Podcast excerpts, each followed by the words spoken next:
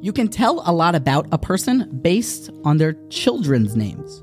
Is the kid's names Ovadia, Zavulun, Michael, or maybe it's Heshi or Shia or Maishi, maybe it's Tommy or Johnny, something like that. But everyone, I think, would agree it could have been an awkward moment in congregation and synagogue that day when Yosef walked in and named his son Menashe, which in English means to forget.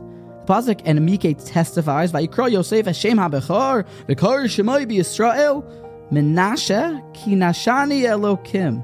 Daddy, why'd you call your son forgetful? Because God made me forget. Es kol amoli, all of my hardships, es kol beis avi, and and all my father's household. Now, the commentators want to know. It's not really a nice name. This is the name to be forgetful that God made me forget.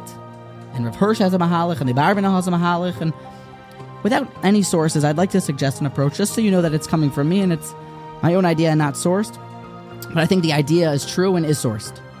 Let's assume for a second that Yosef did not forget his hardships. Would he have had the strength to be able to overcome what he had to overcome? If he was unable to get that monkey off his back and to feel inspired again? If he was unable to forget? Was he going to be able to come to become Yosef? I'm not sure. But perhaps to name your oldest son forgetful, perhaps that was a part of his greatness. He was able to get rid of all of his past that was so tough on him and reboot. To be forgetful is an amazing midah that God gave us the ability to forget things.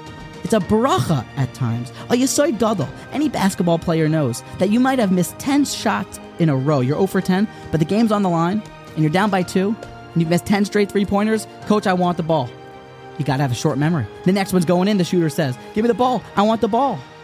Yisoid Gadol. We have to learn in order to do mitzvahs to and chesed to people that we don't exactly like. They might have harmed us yesterday. But, short memory. I judge you favorably, I forget about that. Short memory. It is a productive midah at times to be forgetful. And perhaps it was a part of Yosef's greatness. Seems like God had helped this to happen, but he forgot his hardships.